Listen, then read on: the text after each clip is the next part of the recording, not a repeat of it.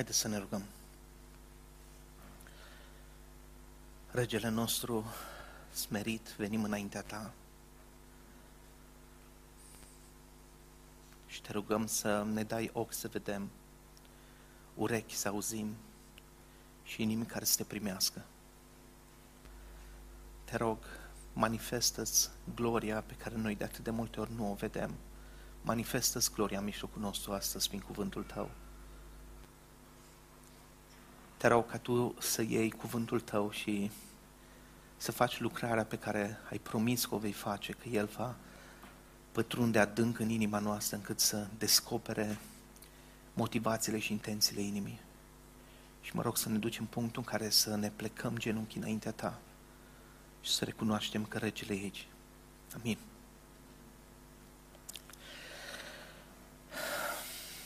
Vă spun și eu, bine ați venit! Ne bucurăm să fim și noi împreună cu voi. Am tot lipsit. Uh, în ultimul timp am fost în uh, diverse locuri din țară. Um, duminica trecută am fost, weekendul trecut am fost la Timișoara și am predicat din Isaia 45, um, tot capitolul, dar în special versetul 15, care spune um, într-adevăr, Tu ești un Dumnezeu care te ascunzi. Tu, Dumnezeul lui Israel, Mântuitorul. Dacă ar fi să vă rog să-mi spuneți atributele lui Dumnezeu, care dintre voi ați fi trecut pe listă un Dumnezeu care se ascunde? Nu? Nu, la asta ne gândim. Îi tot puternic, îi tot cunoscător. El e un Dumnezeu care se ascunde. Și în ultimul timp, și meditând la pasajele astea despre Advent, mai clar am văzut asta. El vine într-un mod ascuns. El nu vine, Domnul Iisus zice, împărăția lui Dumnezeu nu vine într-un fel care să izbească ochiul. În seria aceasta de predici ne vom uita în câteva pasaje importante, atât din Vechiul cât și din Noul Testament. Și vă invit să deschidem împreună în Luca. În aceste săptămâni vom sta în, în Luca. În Luca, capitolul 1, de la versetul 26 la 38.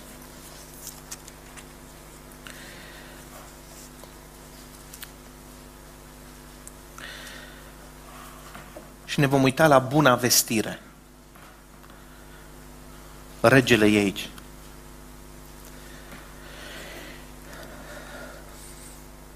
În luna a șasea, îngerul Gabriel a fost trimis de Dumnezeu într-o cetate din Galileea numită Nazaret la o fecioară, logodită cu un bărbat al cărui nume era Iosif din casa lui David. Numele fecioarei era Maria. Intrând la ea, îngerul a zis, salutare sau plecăciune, ție căreia ți s-a dat har. Domnul este cu tine, binecuvântată ești tu între femei. Ea a fost foarte tulburată de aceste cuvinte și se gândea ce ar putea să însemne salutul acesta. Îngerul i-a zis, nu te teme, Maria, pentru că ai găsit har înaintea lui Dumnezeu. Iată că vei rămâne însărcinată și vei naște un fiu căruia îi vei pune numele Isus. El va fi mare și va fi numit Fiul celui prea înalt, iar Domnul Dumnezeu îi va da tronul strămoșului său, David. Va împărăți peste casa lui Iacov în veci și împărăția lui nu va avea sfârșit. Maria l-a întrebat pe înger, cum se va întâmpla lucrul acesta de vreme ce eu nu știu de bărbat? Îngerul răspunzând i-a zis, Duhul Sfânt se va coborâ peste tine și puterea celui prea înalt te va umbri. De aceea Sfântul care se va naște va fi numit Fiul lui Dumnezeu. Iată că Elisabeta, ruda ta, a conceput și ea un fiu la bătrânețe și ea, care era numită stearpă, este acum în luna a șasea, căci niciun cuvânt de la Dumnezeu nu este fără putere. Maria a zis, iată-mă, sunt roaba Domnului. Facă-mi se după cuvântul tău. Și îngerul a plecat de la ea. Amin.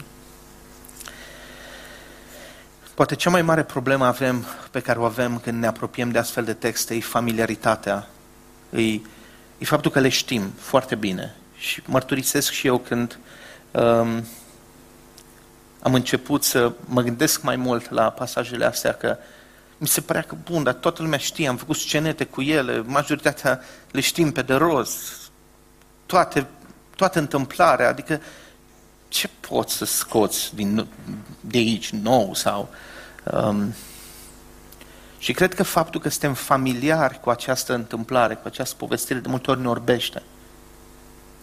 Și ne împiedică să vedem gloria, ne împiedică să vedem harul, ne împiedică să vedem Mântuitorul. Ne împiedică să, să strigăm cu adorare, regele este aici. Pentru că, cum auzeam înainte de la Betu, noi avem niște așteptări. Și noi venim chiar la texte de genul ăsta și începem să le colorăm încât să bată cu așteptările noastre. Le, le facem cu magia Crăciunului, ca să zic așa. Le împopoțonăm, punem petală și artificii și globuri ca să pară interesant. În loc să ne, să ne lăsăm surprinși, să ne uităm la simplitatea a ceea ce se întâmplă aici, la cât de surprinzător, cât de, de contraintuitiv este, contra așteptărilor noastre. Pasajul acesta vine în opoziție sau în comparație, în contrast cu cel dinainte, cu vestirea nașterii lui Ioan Botezătorul. Dumnezeu se duce în Ierusalim. Se duce nu doar în Ierusalim, ci în templu. Se duce la o familie specială de oameni temători de Dumnezeu. Se duce în timpul tămâierii, în timpul unui moment important, la un om important, la un om sfânt, pus deoparte, recunoscut cu autoritate. În templu, în Ierusalim. În contrast cu asta, când e vorba ca el însuși să vină pe pământ, regele, se duce în Nazaret. Nazaretul ăla disprețuit, care abia era numit cetate. Din Galileea, din, dintre neamuri, unde tărâmul în care locuia în beznă. Pentru Ioan Botezătorul pregătește o astfel de familie. Pentru, pentru ucenicul lui, pentru premergătorul lui, pregătește o astfel de intrare. Dar pentru el însuși se duce la o adolescentă. Pentru el însuși, el, regele Universului, se ascunde în obscuritate, în besna din Galileea, în cetatea Nazaret, într-o fecioară. Nu doar el nu avea frumusețe și nimic care să ne atragă privirile. Dar nici măcar intrarea lui în lume, nici fecioarea nu era nimic remarcabil. Nu ni se spune că a venit în timp ce ea ținuse un post de 40 de zile. Nu ni se spune că ea făcea ceva în mod special, unic, diferit.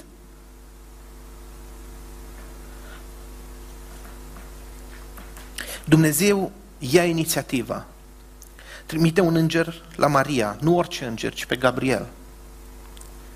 Și în textul din Luca, femeile sunt foarte proeminente. Dumnezeu vrea să sublinieze rolul și importanța femeilor. Și avem aceste două femei. Una stearpă și bătrână, care își pierduse orice fel, speran- orice fel de speranță de a mai avea un moștenitor și una care încă nu putea să aibă pentru că nu cunoscuse niciun bărbat. Ea era logodită. Ce însemna pentru ei logodită? Relația, contractul era făcut, ea aștepta să împlinească vârsta legală ca să se poată muta cu, cu Iosif, care era 14 ani. Contractul ăla era un contract, logodna pentru ei nu era ce era pentru noi. Nu, se, nu puteai să ieși dintr-o, logod, dintr-o logodnă decât prin moarte sau prin divorț era, nunta era deja făcută între familii. Doar că nu era consumarea nunții. Haideți să ne gândim un pic la asta.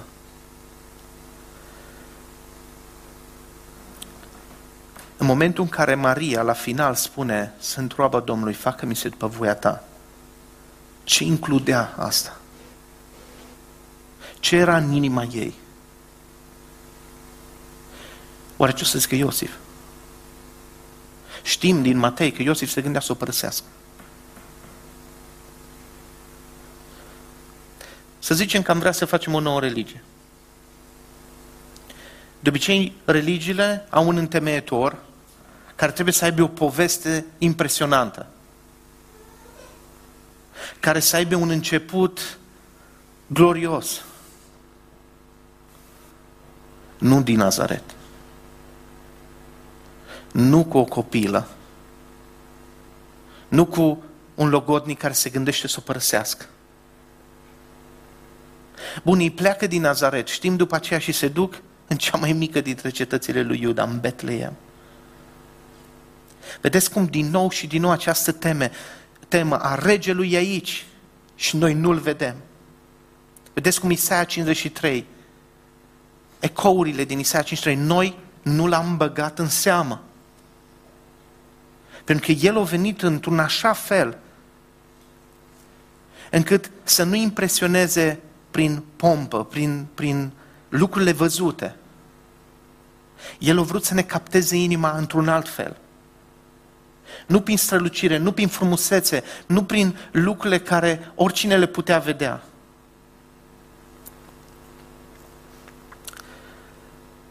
Vedem salutul lui Gabriel, bucură-te, plecăciune.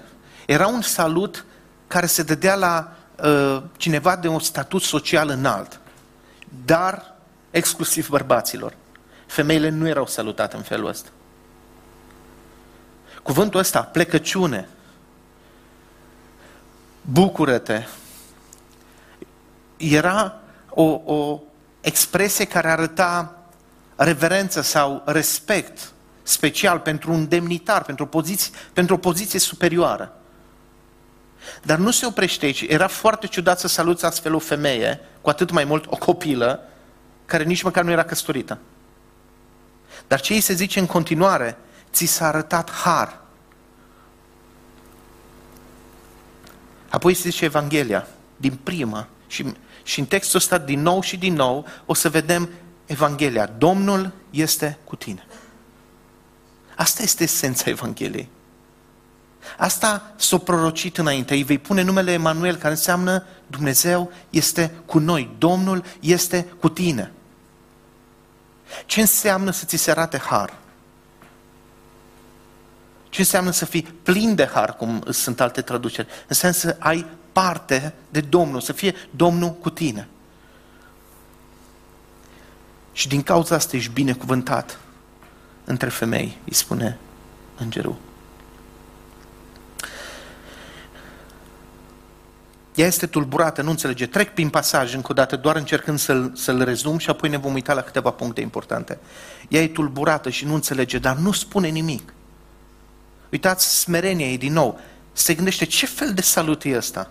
Cum să fiu eu binecuvântat între celelalte femei? Domnul e cu mine? Tu de câte ori nu te întrebi? Păi da, Domnul e cu mine? Uite unde locuiesc, uite din ce familie sunt. Probabil nici viața Mariei nu arăta în jurul ei foarte spectaculos. Dar Domnul era cu ea. Tu poți să ai parte de har. Poate să fie, cum zice Iacov, Domnul era în acest loc și eu n-am știut. Pentru că avem un Dumnezeu ascuns. Pentru că avem un Dumnezeu care lucrează în chip misterios, pe care e foarte ușor să-l ratezi. Avem, gândiți-vă la Domnul Isus pe drumul Emausului. În timp ce ucenicii ziceau ce probleme au ei și că, vai, noi am crezut că Isus e Mesia. Da, no, și nu, nu, nu, nu, a fost înșelați. Și zice că el s-a prefăcut că merge mai departe. Cum adică? Sau ei sunt în barcă, speriați și Iisus vine și trece pe lângă, vrea să treacă pe lângă ei. Uitați ce Dumnezeu avem.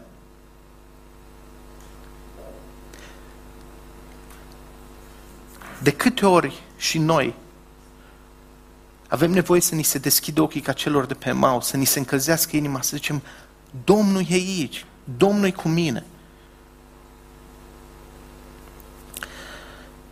Deși ea e tulburată și nu înțelege, nu spune nimic. Dar îngerul îi liniștește inima. Primele cuvinte care vin după aceea este nu te teme. Nu te teme. Nu știu dacă ați observat cât de des când există o, o descoperire din partea lui Dumnezeu, fie prin înger, fie o epifanie sau teofanie, când El însuși se descoperă, oamenii se tem. Ioan cade jos ca mort, Daniel la fel. Când Dumnezeu își descoperă o părticică din glorie, oricât de mult este ea acoperită, când, când uh, Petru își dă seama cine e Iisus la marea pescuire, se aruncă la picioarele lui și zice, pleacă de la mine că sunt un om păcătos.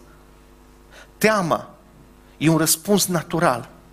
Este începutul înțelepciunii. Îți dai seama cine e el și cine ești tu. Dar de fiecare dată mesajul, atât la părinții lui Samson, când Dumnezeu se descoperă, cât în fiecare dintre aceste descoperiri este nu te teme. Nu te teme.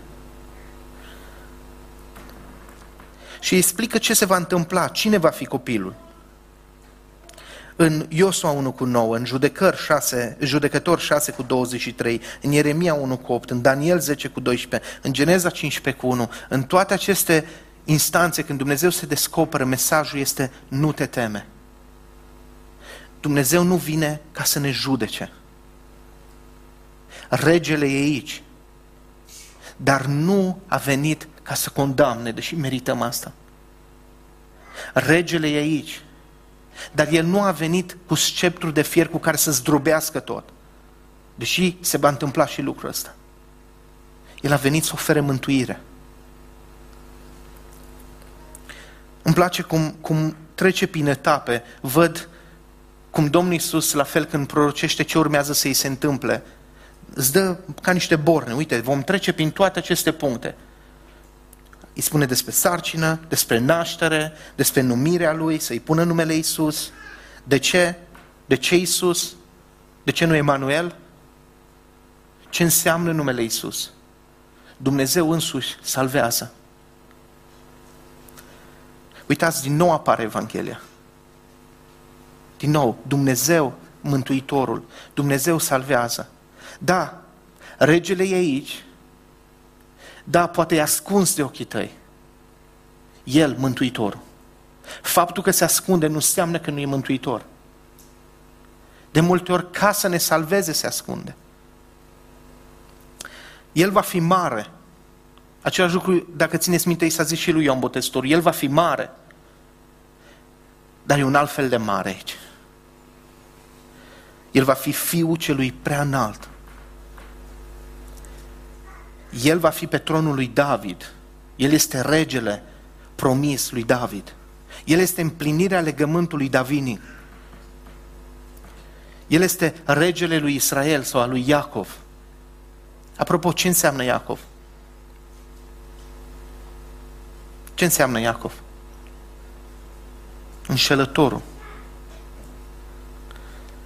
E interesant că între numele pe care Dumnezeu cu care alege să ne numească este înșelătorul sau Israel, cel care se luptă cu Dumnezeu. Pentru totdeauna se va întâmpla asta. El va domni pentru totdeauna. Și de data asta Maria vorbește. Prima oară în textul ăsta, doar de două ori vorbește. Zice, cum se poate așa ceva? Căci eu sunt virgină. Eu nu cunosc un bărbat, eu nu am relații. Vedeți, e o diferență mare între răspunsul lui Zaharia la la descoperirea îngerului și răspunsul Mariei. Ma, Zaharia întreabă, dar din necredință, cerând un semn. Dumnezeu se uită nu la întrebare, ci la ce se petrece în inimă. E interesant, Zaharia, versetul 18, tot în capitolul 1, Zaharia l-a întrebat pe înger, după ce voi cunoaște lucrul acesta, căci eu sunt bătrân, iar soția mea este înaintată în vârstă. Deci, noi nu găsim în răspunsul ăsta, în întrebarea lui, uh, germenii necredinței. Pot specula asta. Dar uitați ce zice soția lui Elisabeta în versetul 45. Fericit este cea care a crezut că vor fi împlinite lucrurile care i-au fost spuse de Domnul. Semnul pe care Dumnezeu îl dă lui Zaharia e ca o pedeapsă. Îl, îl muțește până la naștere. Maria nu cere un semn, cere clarificare. Și Dumnezeu îi dă și un semn, o să vedem imediat.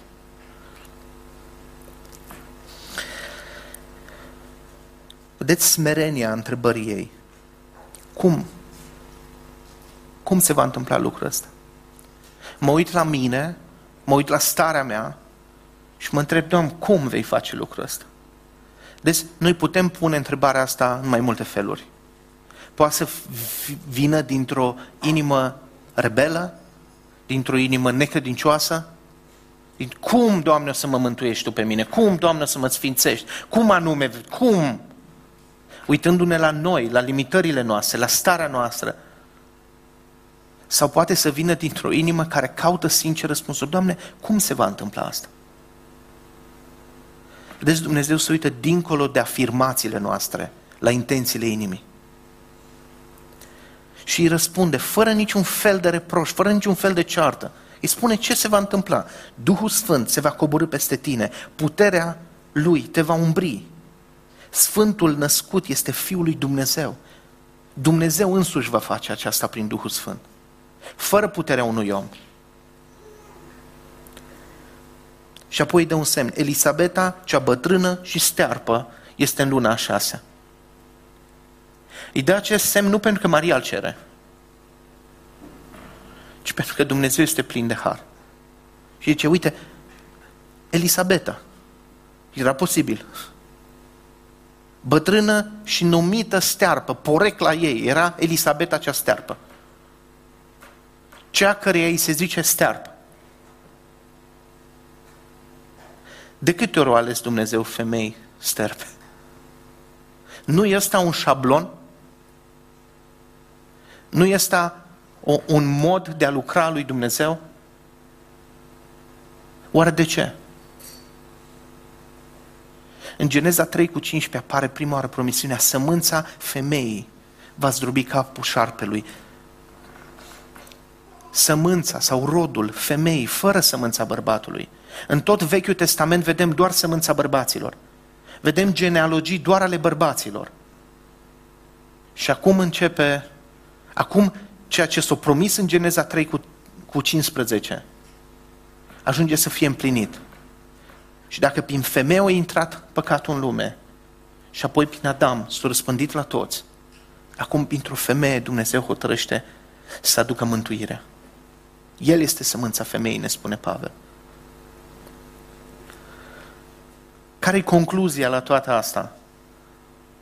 Din partea lui Gabriel, niciun cuvânt de la Dumnezeu nu este fără putere. Dumnezeu însuși va face asta prin Duhul Sfânt. Niciun cuvânt de la Dumnezeu nu este fără putere, oricât de incredibil ți se pare ție, oricât de, de imposibil. Oricare situația sau starea în care te găsești, niciun cuvânt din partea lui Dumnezeu nu este fără putere. Cuvintele lui Dumnezeu au aceeași putere pe care le are Dumnezeu însuși, pentru că sunt cuvintele lui, cuvântul lui. Niciun cuvânt, niciun pasaj nu este fără putere. Promisiunile lui se vor împlini. Crezi tu lucrul ăsta? Este răspunsul tău acceptând voia lui Dumnezeu, facă-se voia ta. Din nou văd ecourile Domnului Isus aici, care zice, facă-se voia ta și nu a mea. Facă-mi se după cuvintele tale. Buna vestire. ce e asta? O veste bună, nu? Adică Evanghelia. Noi folosim cuvântul bună vestire, dar de multe ori ne gândim că, măi, este vestirea bună. Good news. Este Evanghelia. Cum este Evanghelia parte din buna vestire? Poporul lui Dumnezeu suferea în robie. Plângeau înaintea lui Dumnezeu. Dumnezeu zice, strigătele lor au ajuns până la mine.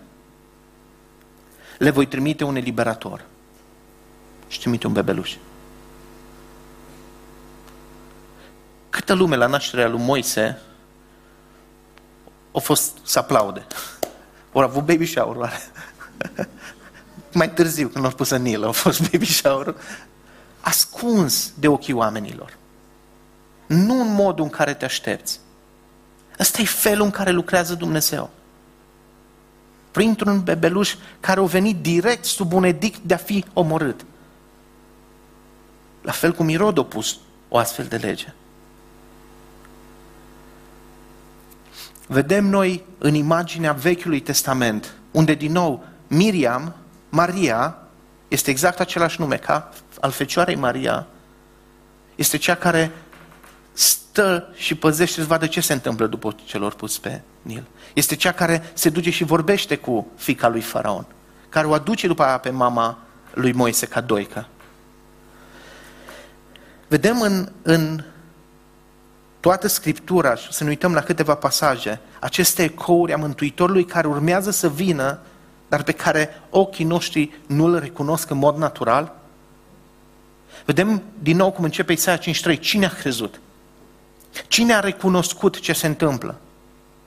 Care au fost cei care au înțeles că regele e aici? Că eliberatorul a venit, că mântuitorul se manifestă. Dacă tu ai fi fost în locul lui Dumnezeu, ai fi făcut planul ăsta? Ai fi ales personajele astea? Ai fi ales seria asta de evenimente? Gândiți-vă, Dumnezeu însuși intră în timp, creatorul timpului, făcătorul cerului și al pământului, creatorul suveranul absolut, vine în sfârșit în istorie după patru secole de tăcere. Așa? Și lumea își continuă mersul ei. Și oamenii fac în continuare exact aceleași lucruri. Dumnezeu a intrat în istorie, dar istoria nu ia seama. Noi rătăceam cu toții ca niște oi. Fiecare își vedea de treaba lui, de drumul lui, de familia lui, de businessul lui, de jobul lui, de pasiunile lui, de hobby-urile lui. Și regele era acolo.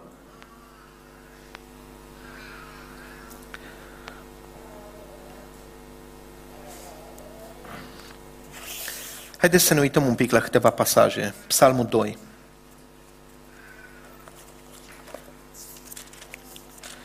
Am meditat mai mult la psalmul ăsta în ultimele zile.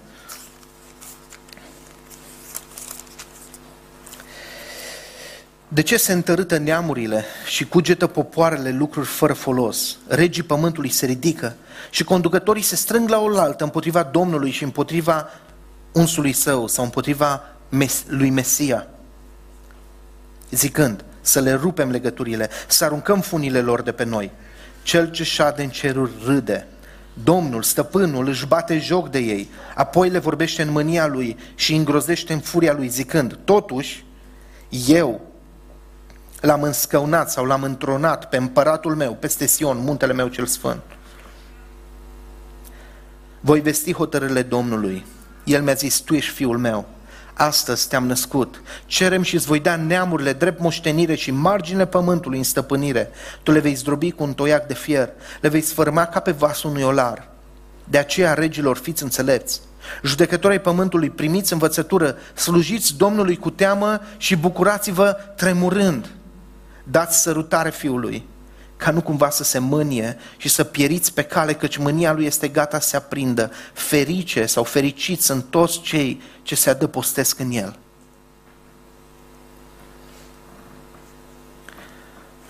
El a fost întronat de Tatăl într-o iesle. El a făcut planul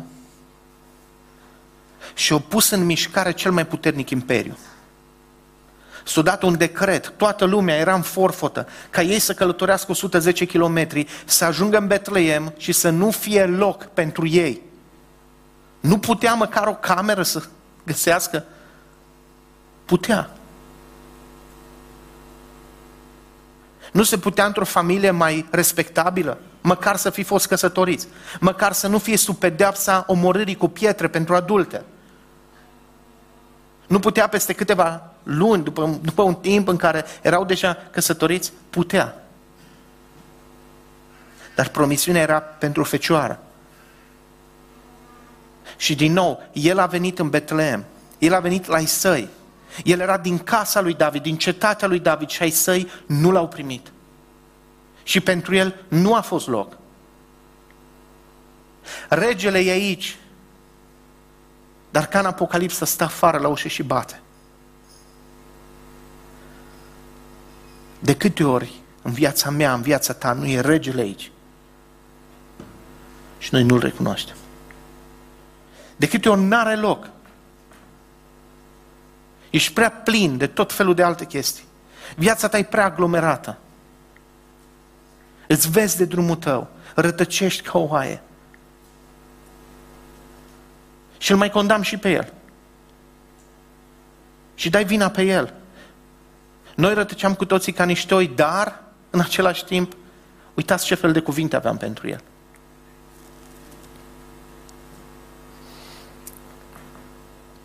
Eu l-am înscăunat, zice Dumnezeu, pe tron. Trăim într-o lume nebună. Să mă întorc la chestia asta. În ce fel putem aplica noi aceste învățături într-o lume în care regii pământului, în care națiunile se tulbură, se frământă, clocotesc? În ce fel dăm noi sărutare Fiului și ne adăpostim în El ca să fim fericiți? Haideți să ne uităm la câteva pasaje din, din profeții. Isaia 7 cu 14.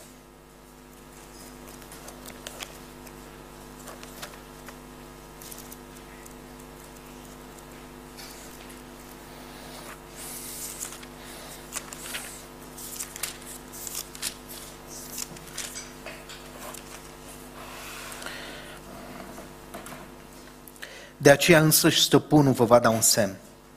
Iată, fecioara va rămâne însărcinată, va naște un fiu și vei pune numele Emanuel. Însăși stăpânul vă dă un semn, o minune. Tu vezi?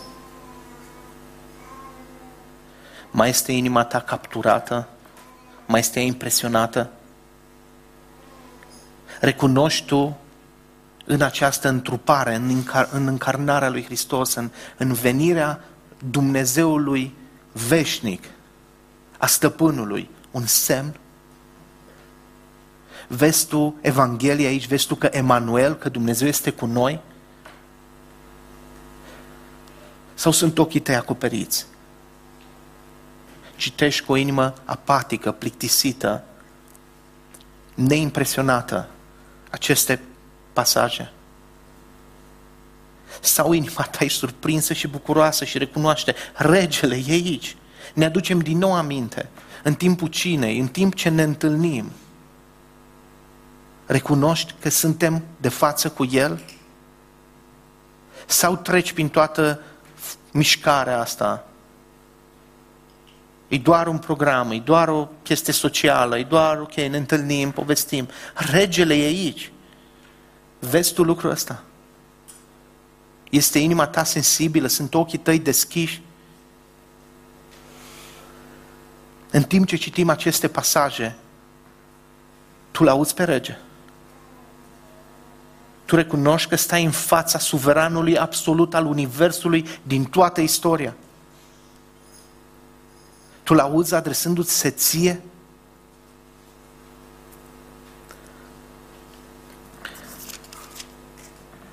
Isaia 9 cu 6.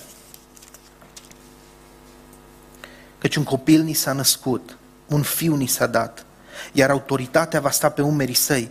I se va pune numele sfetnic sau consilier minunat. Dumnezeu puternic unui copil. Tată veșnic unui copil.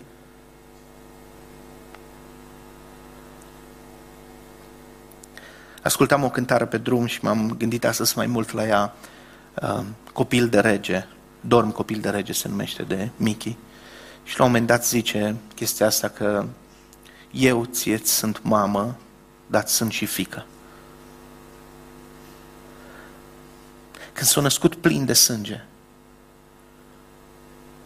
în condițiile alea, oare nu se întreba Maria, asta e Fiul lui Dumnezeu? E frig. Are nevoie de mine, trebuie să-l hrănesc. Trebuie să-l șterg, trebuie să-l curăț. Cât de ascuns, cât de vulnerabil, cât de... Cum, cum o fi fost? Oare ce era în inima aici a lui Iosif în timp ce se uitau la un bebeluș? Simplu, slab, inofensiv, n-avea nici frumusețe, nici strălucire, nu s-a născut cu halo în jurul capului. Ok? Nu a început să vorbească ebraică din prima și să citeze din Isaia, zicând, uite, eu sunt... Nu, era la fel ca orice alt bebeluș. Și probabil l-au pus în iesle asta și se gândeau, regele aici? Asta e, asta e tatăl veșniciei. El e creatorul. Și e frig, plânge. Trebuie să-i dăm să mănânce. Hai să-l schimbăm. Cine ar face asta decât Dumnezeu? Cine ar veni în felul ăsta? Să se lase slujit de o copilă și de logodnicul ei. Să vină în felul ăsta. Tu așa intra în istorie. Nu vedem aici că e un Dumnezeu ascuns. E un rege diferit de orice alți regi. Este Tatăl veșniciei.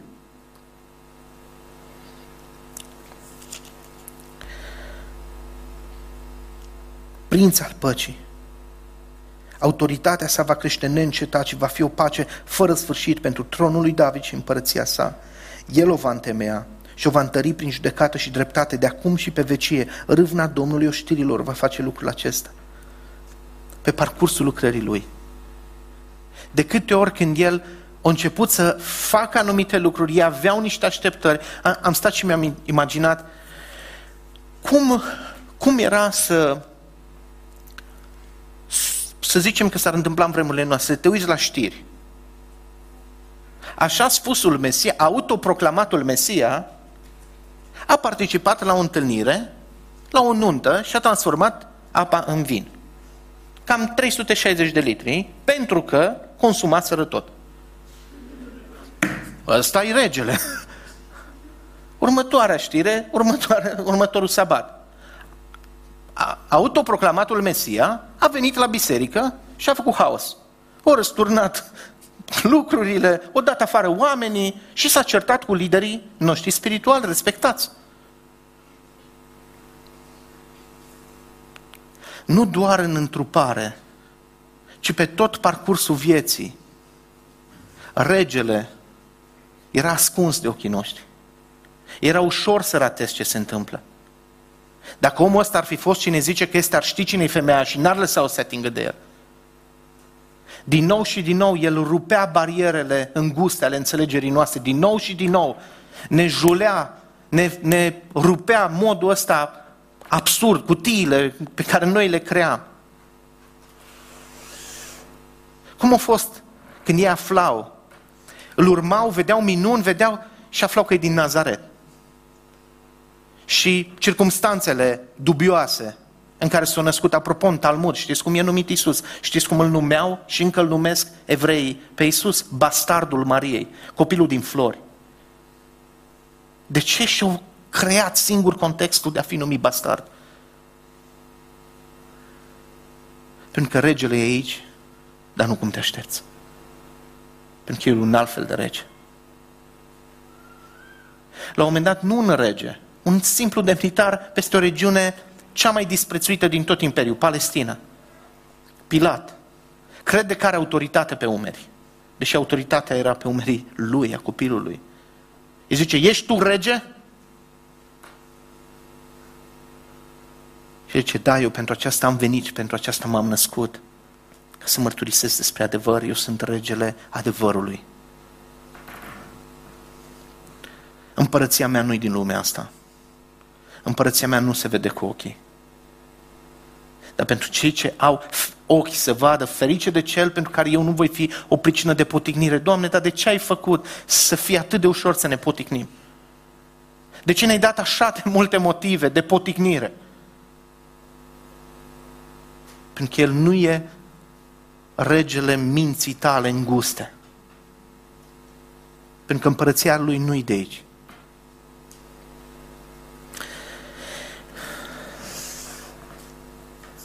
Mai dăm o pagină, 11, de la 1 la 5.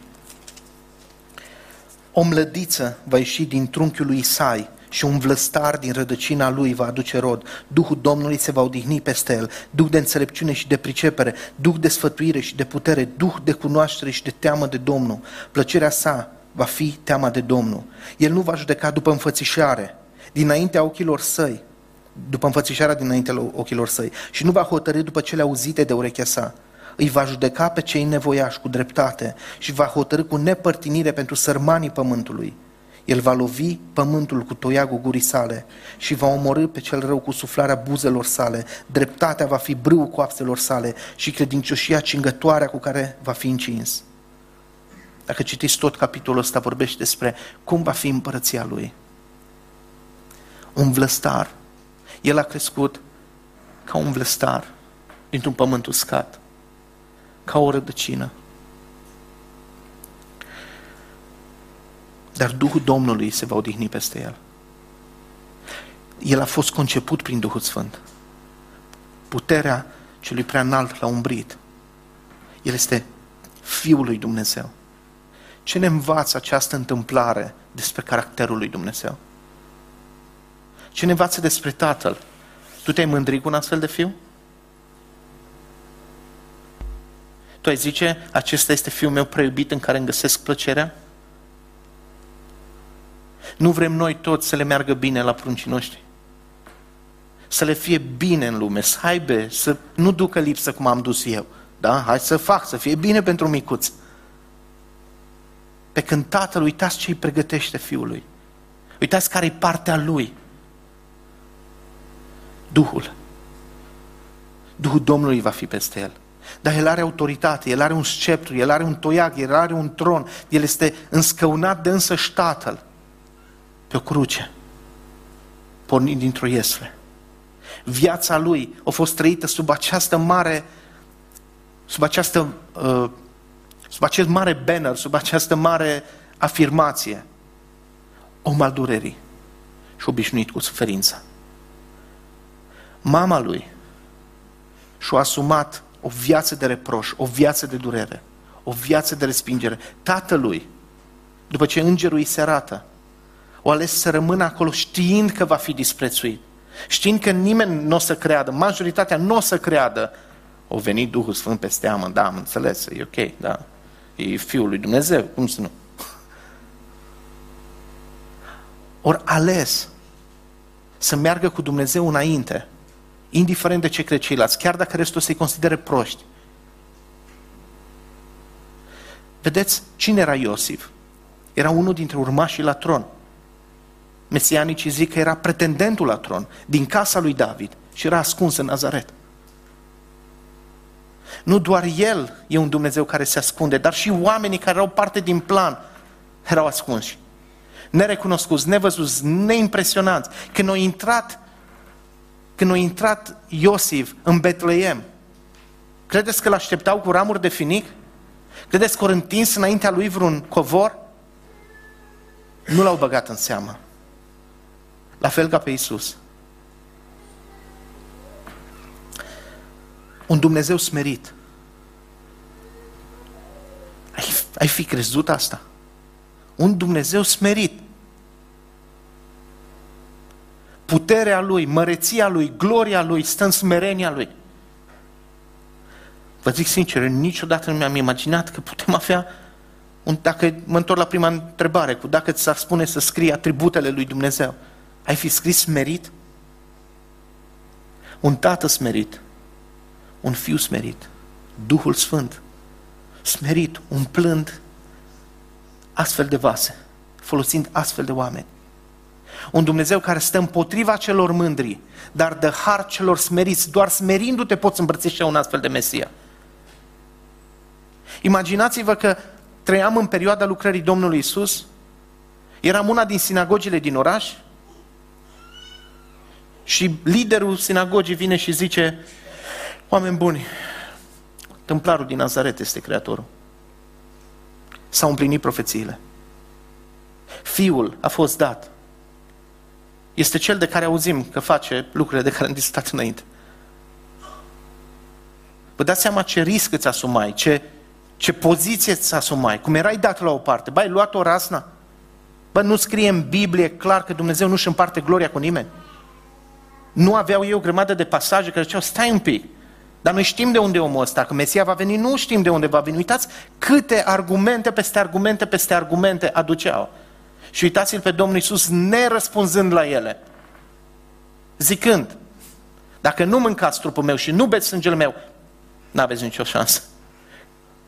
Păi cum? Cum să facem asta? Trupul meu într-adevăr este o mâncare, sângele meu într-adevăr este o băutură. Dacă nu faceți lucrul ăsta, veți muri. Stă să le explice despre ce e vorba? Nu. Nu numai că El este smerit, dar orice este înălțat înaintea oamenilor este o scârbă înaintea lui Dumnezeu. În perioada asta, chemarea lui Dumnezeu este smerește-te înaintea Lui. Pleacă-te înaintea Lui. Spune, sunt robul Domnului, facă-ți mise după cuvântul tău. Da, poate lumea va râde. Da, poate vei fi considerat un prost. Poate vei fi nebun. Ți se vor pune porecle. Dar regele e aici. Vei fi de partea regelui? Sau ca farisei, ca unii dintre preoți care au iubit mai mult slava oamenilor decât slava lui Dumnezeu, deși recunoșteau în inima lor, nu mărturiseau pe față. Mai citesc câteva pasaje și închei.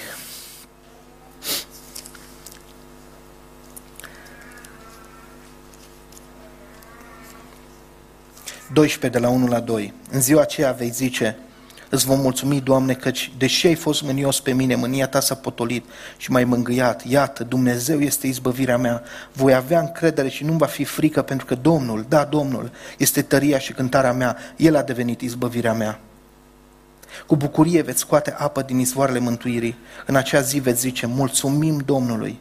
Chemați numele Său, faceți cunoscute printre popoare lucrările Lui, declarați că numele Său este înălțat cântați spre lauda Domnului, pentru că a făcut lucruri mărețe. Fie acestea cunoscute pe tot pământul. Chiuie și bucură-te, locuitoarea Sionului, căci mare este în mijlocul tău Sfântul Israel. El va fi mare. Un alt fel de mare.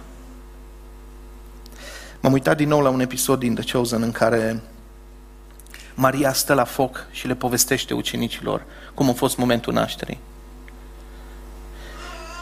În tot episodul Iisus nu apare aproape deloc și la final de tot, el trece pe lângă ei după ce toată ziua nu m-au vindecat, nu m-au purtat poverile noastre și prin rănile lui erau tămăduiți oamenii. Discuția la foc, bineînțeles că s-a transformat în subiectul preferat al ucenicilor, care e cel mai mare. Și a început să se certe pe subiectul ăsta. Și în momentul ăla Iisus trece pe lângă și aproape leșinat se duce la cortul lui și se pune jos. Și discuția se oprește pentru că ei au văzut ce înseamnă mare. Au văzut adevărata măreție. Măreția de a te pleca, de a te smeri și de a căra poveri. Măreția care nu se impune. Măreția care câștigă prin, prin frumusețea caracterului. Cum răspunzi tu la venirea regelui? Regele e aici. Credință sau frică? Supunere sunt roaba ta, Domn, Doamne, sau îndoială. Slujire, gândiți-vă la viața Mariei, nu vi se pare interesant cât de puțin știm despre ea și și mai puțin despre Iosif? S-au făcut tot felul de povești și întâmplări fabuloase despre ea, dar Scriptura vorbește și prin tăcerea ei. Și nu atrage atenția asupra Mariei. Ea însă eu sunt roaba Domnului. Ea și-o ales la fel, locul de a sluji, de a-l crește, de a lăsa pe el, trebuie ca el să crească și eu să mă micșorez. Ce-o zis Ioan era adevărat pentru toate celelalte personaje, inclusiv pentru Maria. Nu este despre Maria, este despre Fiul lui Dumnezeu, despre Isus, Mântuitorul. Dumnezeu mântuiește. Vei sluji sau vei trăi o viață irresponsabilă? Regele e aici. Când vei, fi, când vei fi chemat să dai socoteală de talentul tău, de viața ta, vei auzi bine rău bun? Sau rob viclean și leneș? Teologia ta zice una, faptele tale arată altceva. Cum se aplică această învățătură în vremuri pandemice, confuze? Auzi tu buna vestire? Vezi tu că într-o astfel de vreme o hotărât Iisus să vină. Într-o vreme tulburată, într-o vreme în care oamenii mergeau dintr-o parte într-alta, în care rege era cine nu trebuie, în care poporul lui Dumnezeu era asuprit. Cum se aplică în vremurile astea de frică regele aici? Domnul e cu noi. Ți s-a arătat mare har. Nu doar Maria l-a purtat pe Iisus, ci prin credință. Pavel le zice, până ce Hristos ia chip în voi, o, copiii mei, pentru care sufăr din nou durerile nașterii, până ce Hristos ia formă, ia chip în voi, El își face cortul în tine. Noi suntem templul lui Dumnezeu. Ești un purtător de Hristos. Auzi tu această veste bună, această Evanghelie, că prin Isus păcatele sunt îndepărtate, iar Dumnezeu însuși locuiește în tine. Domnul este în tine. Dacă cineva mă primește, eu și Tatăl vom veni și ne vom face locuința în El. Dar nu e nimic impresionant despre tine, ești ca o iesle. Mulți suntem ca un graj. Miroase. Dar El acolo vine în mizeria ta regele e aici. Îl îmbrățișezi, primești tu mielul lui Dumnezeu dintre toate animalele care putea să le aleagă. El a ales un miel. Avem un Dumnezeu smerit, un Dumnezeu care se ascunde, un Dumnezeu ușor de ratat, un Dumnezeu în care e ușor să te poticnești. Smerește-te înaintea Lui. Doamne, de atâtea ori mă uit în alte părți. De atâtea ori ochii mei sunt orbiți, Doamne.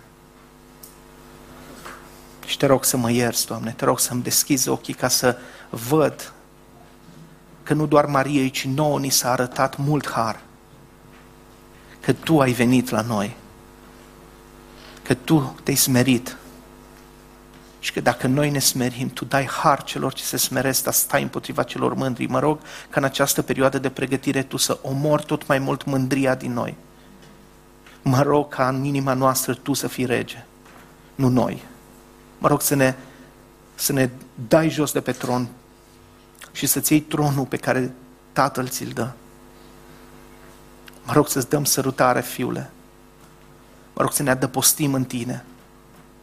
Mă rog să te vedem pe tine ca consilier minunat, Părintele veșnicilor, Tată veșnic, Prinț al păcii, Dumnezeu etern și să te îmbrățișăm, Doamne.